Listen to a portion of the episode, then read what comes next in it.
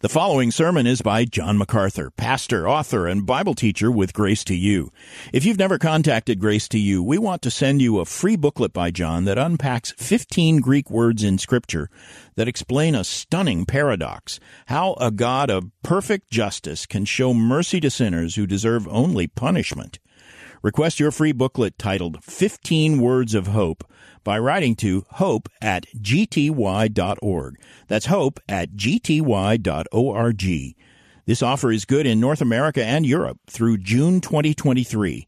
And now, unleashing God's truth one verse at a time, here's Grace to You Bible teacher John MacArthur. As I was thinking about Father's Day, I couldn't get past one particular portion of Scripture because it has so much to say about the most important father, and it is the passage in Matthew 6. So open your Bible, if you will, to Matthew 6, and I, I want to read what is a very familiar portion of Scripture, often called the Lord's Prayer, when in reality it is the disciples' prayer, but you'll recognize the truth that's here. Matthew 6. Let me read starting at verse 5. I just want to have the framework of this in your mind, and then we'll particularly focus on a, narrow but critical priority in this passage. Verse 5 When you pray, you're not to be like the hypocrites, for they love to stand and pray in the synagogues and on the street corners, so that they may be seen by men. Truly I say to you, they have their reward in full. But you, when you pray, go into your inner room, close the door, and pray to your Father who is in secret. And your Father who sees what is done in secret will reward you. And when you're praying, do not use meaningless repetition as the Gentiles do, for they suppose that they will be heard for their many words.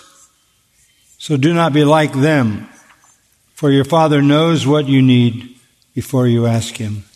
Pray then in this way Our Father who is in heaven, hallowed be your name. Your kingdom come, your will be done on earth as it is in heaven. Give us this day our daily bread and forgive us our debts as we also have forgiven our debtors. And do not lead us into temptation, but deliver us from evil. For yours is the kingdom and the power and the glory forever. Amen. Thinking about Father's Day, again, I was drawn to this passage because it repeatedly addresses God as Father. That's what we need to understand in its most full sense the relationship that we enjoy with the eternal God. He is our Father. In what sense? Well, we could say He's our Father in the physical sense. In the natural sense, Malachi 2.10 says, Do we not all have one Father? Has not one God created us? So He is our Father in the sense that He is the source of life for all of humanity and all of creation.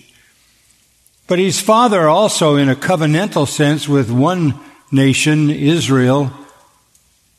You remember that the Jews understood him to be their father, Isaiah 63, 16. You are our father, O Lord. So he is our father in a natural sense, and he is the father to the nation Israel in a covenantal sense. But importantly, he is the father of all believers in a spiritual sense. And they understood that in the Old Testament. Psalm 89:26 says, "You are my father." That's personal. You are my father, my God, and the rock of my salvation. Although it isn't fully developed in the Old Testament as it is in the New Testament, an Old Testament believing Jew would, would have understood that God was to him not only a physical father in terms of creation, not only a national father in terms of covenant, but a personal father in terms of spiritual life. This is picked up, of course, in John 1, which says, To all who believe and received Christ, he gave the right to be called the children of God. To all who believe, to all who receive Christ, he gives the right to be called the children of God. Believers are the children of God. Non-believers, said Jesus, are the children of the devil. So I want us to look at the aspect of God's fatherhood, obviously, in the spiritual sense. And we are to understand it in the most intimate way. In Galatians 4, it says that God is our Father in such an intimate way that we can address Him as Abba. We can have that level of intimacy and familiarity with God.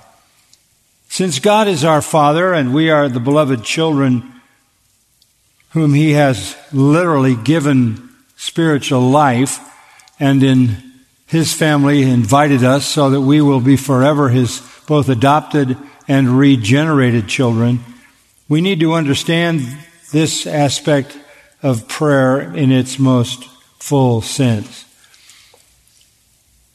So when you look at the prayer itself, just going down to verse 9 through 13, here we are told to pray this way Our Father who is in heaven. That should therefore embody all kinds of very, very important understanding when you call God your Father. Yes, He's your Father in a natural sense. Yes, He's your Father in a kind of corporate sense. Even in the church, you could say that. But He's primarily your Father in an individual and personal sense. He is your loving Father. So we go to one who has designated himself as a father, and a father is the one who has all the resources we need who provides everything that we could ever want or ever need. And we have a right to ask Him for those things that are urgent and important and necessary. And you're familiar with the three requests at the end of the disciples' prayer. Give us this day our daily bread. You go to your Father for your physical sustenance, for what you need physically. And forgive us our debts as we also have forgiven our debtors. And you go to your Father to provide for you what you need spiritually. And then thirdly, do not lead us into temptation, but deliver us from evil. You go to your Father to seek for protection from your enemies. So those three categories, what we need physically, what we need spiritually, and protection from our enemies. Those are the requests, those are the categories in life that we literally fill up with our specific requests. They have to do with physical life, temporal life, spiritual life, and even that evil reality that surrounds us that can be such a threat to us. Now, I don't want to talk about those categories. They're obvious and we're familiar with them, but what I want to do is talk about what comes before that in this prayer. That's why I've titled it the worship of prayer, because if you go back to verse 9 and just look at verses 9 and 10, our Lord said, Pray then in this way. Our Father who is in heaven, hallowed be your name, your kingdom come, your will be done on earth as it is in heaven. Prayer starts with God's name, God's kingdom, and God's will. In John 14, we read that when we come to the Son of God, who will go to the Father on our behalf, and he will answer all those prayers that are according to his name, it says this, that the Father may be glorified in the Son. So we start our prayers with a recognition that the priority is for God to be glorified. We want His name, His kingdom, His will to be the priority so that His glory is the priority. That God may be glorified. I don't think that it's common to understand that prayer is primarily for the glory of God. Now, the disciples had heard Jesus pray regularly. Obviously, they were with him all the time, and in the uh, 11th chapter of Luke, in the first verse, they said to him, Lord, teach us to pray. How, how should we pray? He taught them that prayer was personal, intimate communion with their Father. And he gave them a model for praying. Yes, there's a place for going to God with your physical needs, going to God with your spiritual needs, and going to Him for protection from the, the evil that surrounds us. But before you ever get to those categories of request, you have to find your way through the priority in prayer, which is that God's name be hallowed, His kingdom come, and His will be done. Bread, symbolic of our physical needs. Forgiveness, symbolic of our spiritual needs. Leading us not into temptation, a cry for protection. But what comes first is the filter through which all of that has to be viewed. Now, it's a common sin in praying, and this, I think, is obvious to most of you. There's a common sin in praying that's pretty popular in evangelicalism these days. It's thinking that God has to deliver to you what you want. That somehow God is obligated to give you what you want, what you desire. In fact, it, it reaches pretty massive proportions when you think about the breadth and length and height and depth of the charismatic movement in particular, which basically says, um, name it and claim it, Whatever you bring before the Lord, He is bound to give you if you identify it and name it and claim a right to it. Uh, he has to deliver.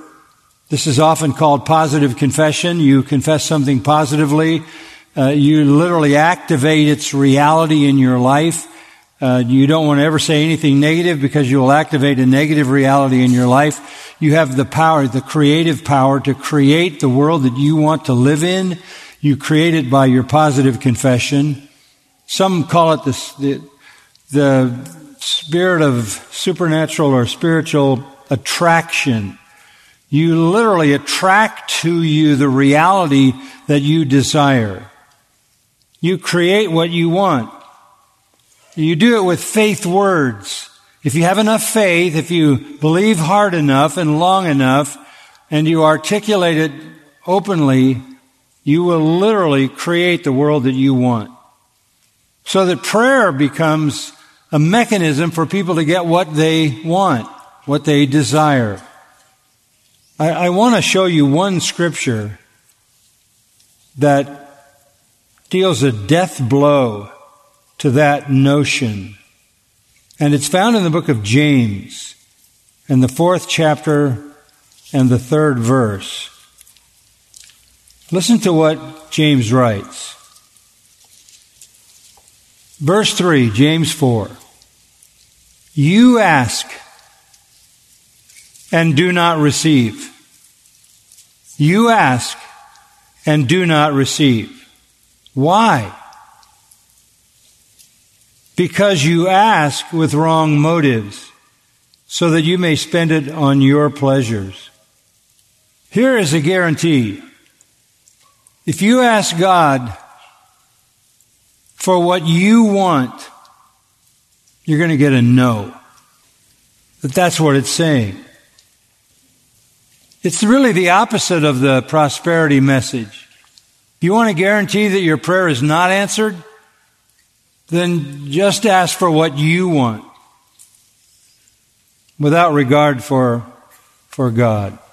Now, this kind of self centered praying is a product of self-centered evangelism, superficial, shallow, false gospels. You come to Jesus because of something you want. You come to Jesus so you can get what you need. You come to Jesus so you can have whatever you want out of life, so that you can have the best that life has to offer. When evangelism is selfish, you create an environment in which selfishness is elevated. So you came to Christ because you wanted Him to give you what you want. And now that He has supposedly taken over your life, you're going to begin the list of requests and you're going to roll them out as a regular routine in your life. And what you're going to find is if your prayers are all about what you want, you have a promise in James 4 3 that you're not going to get the answer you want. So in reality, it's the opposite of what people are told. The Lord is not just going to give you what you want, and no sensible father would. This idea that you can demand things from God, this idea that God has sort of boxed himself into a corner from which he cannot escape, and he trapped himself into becoming subject to you, and he's sort of like the genie in the bottle that you call on for whatever you want.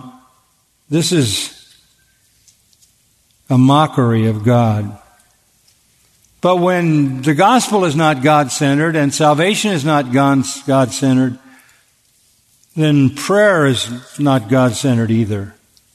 And I just want to show you the difference between that kind of praying and the kind of praying that we're taught here that begins with your name being hallowed, your kingdom coming, and your will being done. Now, there are a lot of prayers in the Bible that illustrate this, but I'm going to pick a, a few, and it'll be obvious to you, but I just want to use them for the powerful illustration that they are. Go back to the book of Nehemiah. Back to the book of Nehemiah. Nehemiah is a leader who is being used by God in the restoration of the people of Israel when they've come back from captivity. And Nehemiah prays a prayer in chapter 9 having read the law of God, he then hears people confess their sins and uh, worship the Lord their God. Verse 3, Nehemiah 9 3. Then the Levites come together and they cry out with a loud voice to the Lord their God. They, they want the nation rebuilt, the city rebuilt, all of those things. But listen to their prayer starting in verse 5. Oh, may your glorious name be blessed. They, they began exactly where the disciples' prayer began. Hallowed be your name. Oh, may your glorious name be blessed and exalted above all blessing and praise. Now follow this, how it continues to be the theme through this whole prayer. You alone are the Lord. You have made the heavens, etc., etc. Verse 7, you are the Lord God. Verse 8, you found Abraham's heart faithful before you and made a covenant with him. And this is a rehearsal of God's history with his people. The end of verse 8, you have fulfilled your promise, for you are righteous. Verse 9, you saw the affliction of our fathers in Egypt. Verse 10, you performed signs and wonders against Pharaoh. You knew they acted arrogantly toward them and made a name for yourself as it is this day. You put your power on display, your name on display, your reputation. He follows the people from Egypt across the Red Sea into the wilderness. You divided the sea, verse 11. So they passed through. Verse 12. With a pillar of cloud you led them by day and with a pillar of fire by night. Verse 13. Then you came down on Mount Sinai and spoke with them from heaven. You gave them just ordinances and true laws, good statutes and commandments. So you made known to them your holy Sabbath and laid down for them commandments, statutes, and law through your servant Moses. Now, look, do you think God knows this? Do you think He knows all this? Yeah, of course He does. Of, of what benefit is this to God? A very minute benefit to God, in one sense, that He doesn't need the information. But it is massively beneficial to the one who prays to pray like this, because you are establishing God's character and God's power as displayed in history. This strengthens the heart of the one who prays. You provided in verse 15 bread from heaven. You brought forth water from the rock. You told them to enter in order to possess the land. And you, down in verse 17, you're a God of forgiveness, gracious and compassionate, slow to anger, abounding in loving kindness. This is what worship is. It is rehearsing the nature of God and the work of God. This is who you are. This is what you do. This is who you are. This is what you have done. Verse 19, you and your great compassion guided them on their way. Verse 20, you gave your good spirit to instruct them. You gave them manna. Verse 21, you provided for them in the wilderness and they were not in want. Verse 22, you also gave them kingdoms and peoples when they came into the promised land.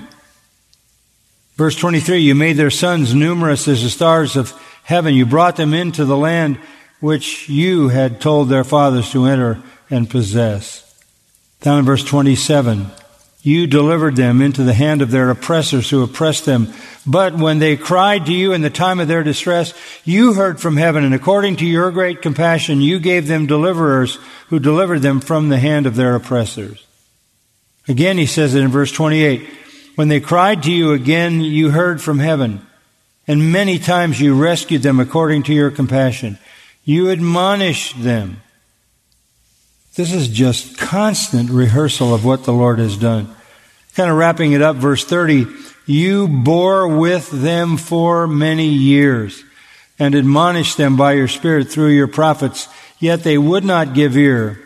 Therefore you gave them into the hand of the peoples of the lands. Nevertheless, in your great compassion, you did not make an end of them or forsake them, for you are a gracious and compassionate God.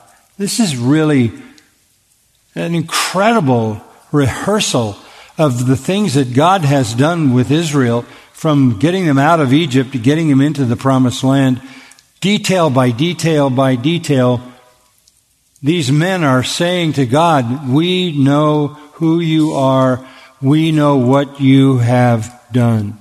This is worship. This is worship. You don't even find a request. It's just this unending flow of worship. It's very similar to an, another Old Testament prayer. Turn over to Daniel chapter 9. And I think this will be enough to make the point, although there are others I could show you, and this one's a little more brief. But Daniel is also praying for his people. And he starts his prayer in Daniel 9, verse 4. I prayed to the Lord my God and confessed and said, Alas, O Lord, the great and awesome God who keeps his covenant and loving kindness for those who love him and keep his commandments. Again, this is prayer as worship. He is extolling God, honoring God, adoring God for who he is and what he has done. In contrast to the people, verse 5, who have sinned, committed iniquity, acted wickedly, and rebelled, and turned aside from your commandments and ordinances. In verse 7, righteousness belongs to you, O Lord, but to us open shame. Part of worship is this, understanding this contrast.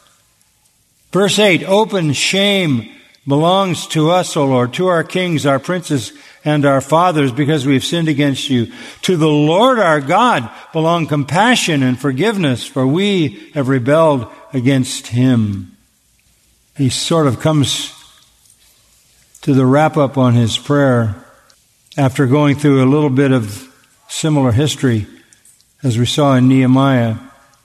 In verse 16, O Lord, in accordance with all your righteous acts. Here's his request. Now let your anger and your wrath turn away from your city, Jerusalem, your holy mountain. For because of our sins and the iniquities of our fathers, Jerusalem and your people have become a reproach to all those around us. So now, our God, listen to the prayer of your servant and to his supplication. And here is the key. And for your sake, O Lord, let your face shine on your desolate sanctuary. Whose honor is he concerned about? God's honor. It's about your reputation, verse 18. Oh my God, incline your ear and hear. Open your eyes and see our desolations and the city which is called by your name.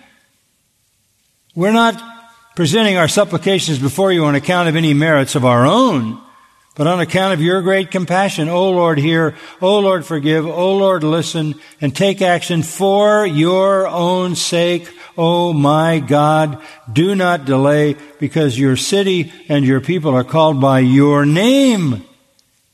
Saying exactly what Jesus said in the prayer. Hallowed be your name. Who you are is at stake. It's about your reputation of God. You're identified with this people. Things are not going well with this people. Do whatever you have to do for the sake of your own reputation, your own name, your own honor. There's a very similar prayer to that in Jeremiah 32. That's somehow the way that even Jonah prayed in his dilemma. So prayer begins with this deep, profound understanding before it is anything to do with requests. It is a worshipful experience. Our Father who art in heaven. Our Father. Wonderful. Go over to chapter 7, verse 7 in Matthew. Ask and it will be given to you, Jesus says. Seek and you will find. Knock and it will be open to you. For everyone who asks receives, and he who seeks finds, and to him who knocks it will be opened. Or what man is there among you who, when his son asks for a loaf, will give him a stone? Or if he asks for a fish, he will not give him a snake, will he? If you then, being evil, know how to give good gifts to your children, how much more will your Father, who is in heaven, give what is good to those who ask him? This is the overarching reality. He will give you what is good for you, right? He will give you what is good for you. And in that sense, He is your loving Father. He is identified as a Father in chapter 6 verse 4. Again, couple of times in verse 6, again in verse 8, again in verse 9. A handful of times God is identified as a father, and what a father does and how a father acts is described in that same sermon in the seventh chapters I just read. He will give you what is good for you. You know that. But you have to understand this. It, while being good for you, it has to design glory for Him. This is so wonderful. This is prayer as worship. And that's where all prayer has to start. Every time you pray, you should be lining up yourself with one thing. That's the glory of God. Hallowed be your name. Name, what do you mean by name? All that God is all that He is. You can go to the Old Testament, He has lots of names. Elohim, meaning creator. El Elyon, God Most High. Jehovah Jireh, the Lord will provide. Jehovah Nisi, the Lord our banner. Jehovah Rapha, the Lord that heals. Jehovah Shalom, the Lord our peace. Jehovah Ra'ah, the Lord my shepherd. Jehovah Tzidkenu, the Lord my righteousness. Jehovah Sabaoth, the Lord of hosts. Jehovah Shammah, the Lord is present. The Lord Makadishkim, the Lord who sanctifies you. But the greatest name that God ever bore is the name Jesus Christ. The greatest name. The name above every name is Lord. So what does it mean to hallow his name? It means to honor him for who he is and what he has done and certainly encompasses the reality of his full revelation in his son, the Lord Jesus Christ. So when we talk about being hallowed, we're not talking about some cloistered monastery. We're simply talking about coming to God in worship and reverence. When a Jew called God Father, they never did it apart from another title.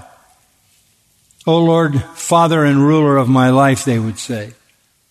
O Lord, Father and God of my life. O Father, King of great power, Most High Almighty God. O Father, O King. In the penitential days around the time of Yom Kippur, 44 times they were to repeat, Our Father, our King. They felt that they had not made a full expression of God's place if all they said was Father. So they added something that related to his sovereignty God, ruler, king, mighty God. So they understood the fullness of God's character.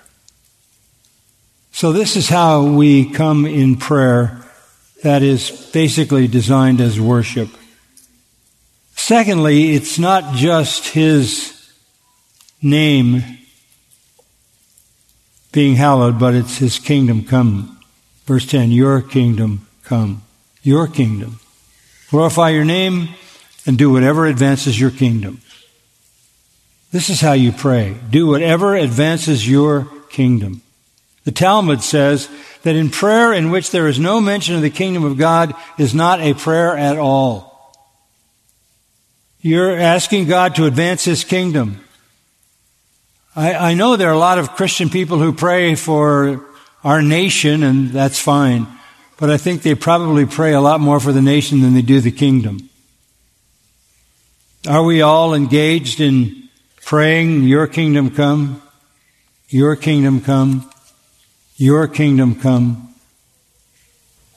Well, what do we mean by that? How does the kingdom come? It comes in three ways. First, it comes through salvation.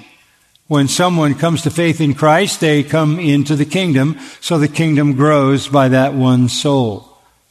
The kingdom grows through salvation, conversion, regeneration.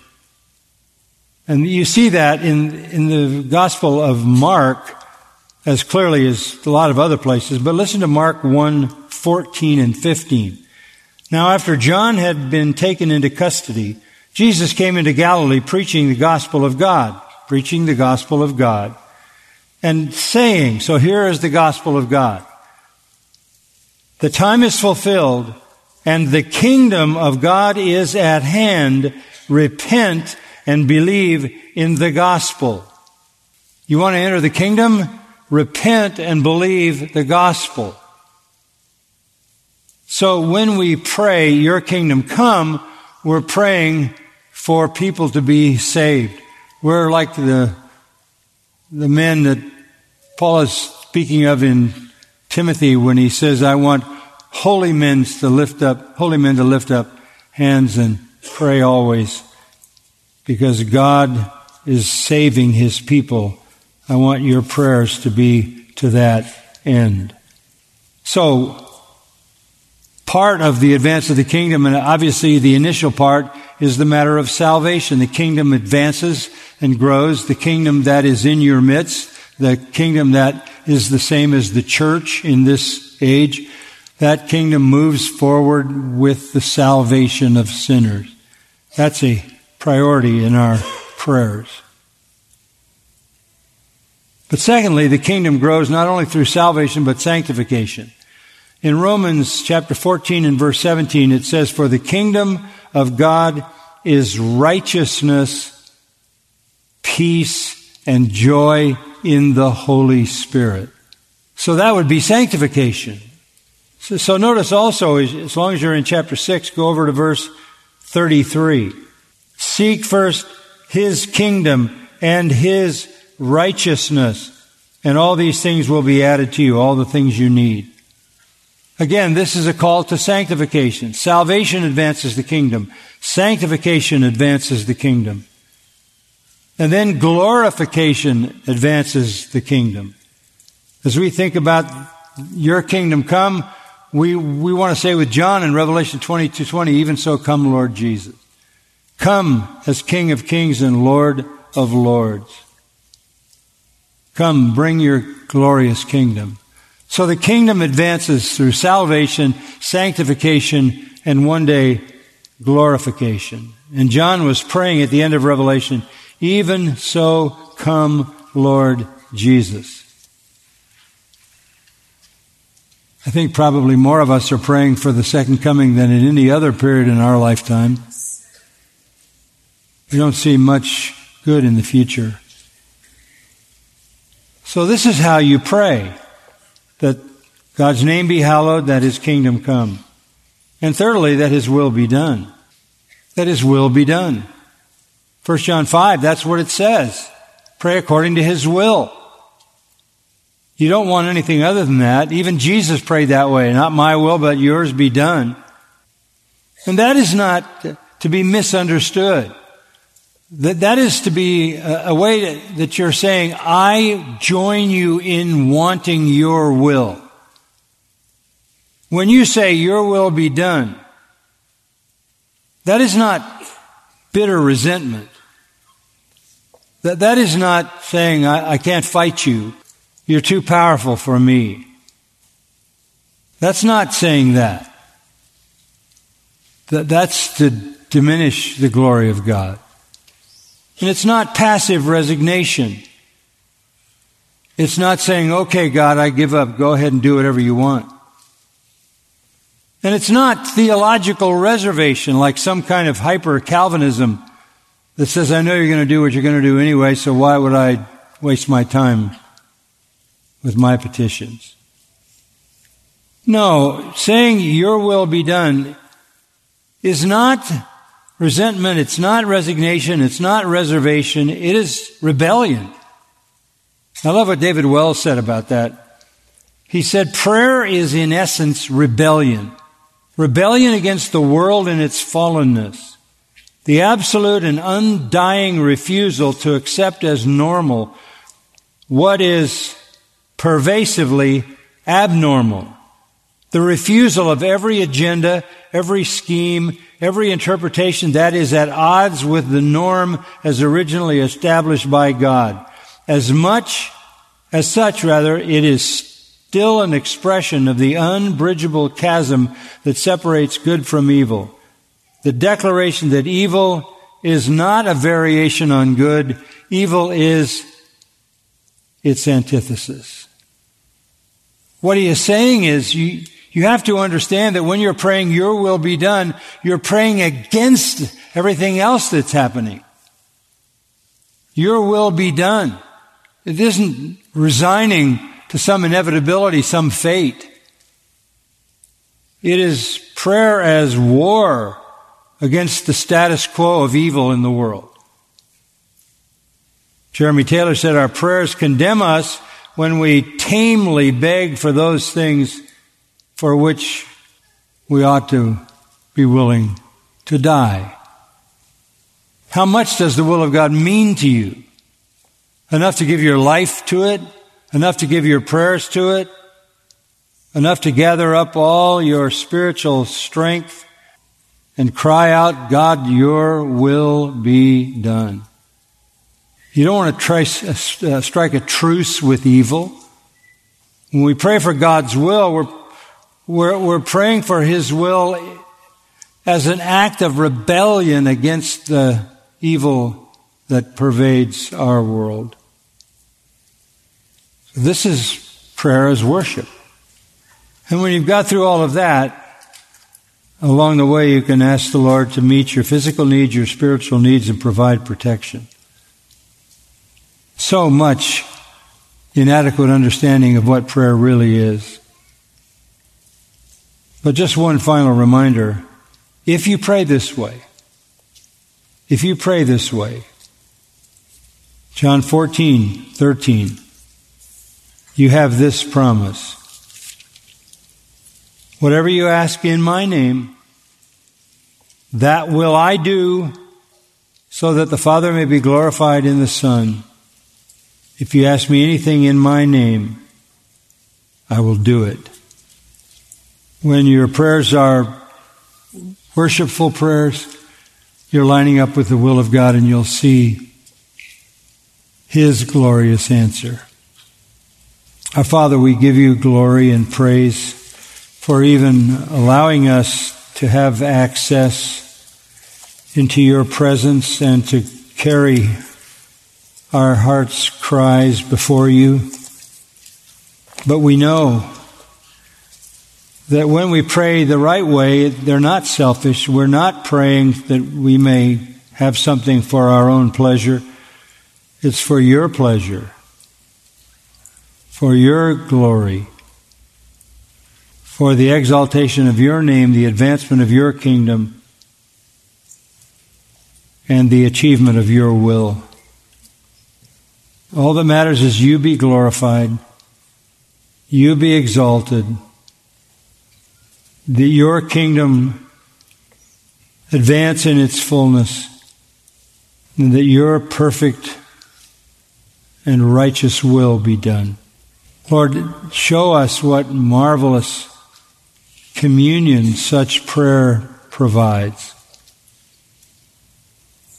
That we come to you as a loving Father, and you want us to love your purposes not our own. Your enterprise, your work, your kingdom. May we set our affections on these things, not on things on the earth, as we worship you even in our prayers. Amen. You've been listening to John MacArthur, Bible teacher with Grace to You. For free access to all of John's lessons and a listing of study Bibles and books available for sale, visit Grace to You's website at gty.org. John MacArthur and Grace to You reserve all copyright protection under applicable law. Our copyright policy is available at gty.org and it includes instructions for and limitations on duplicating this digital file.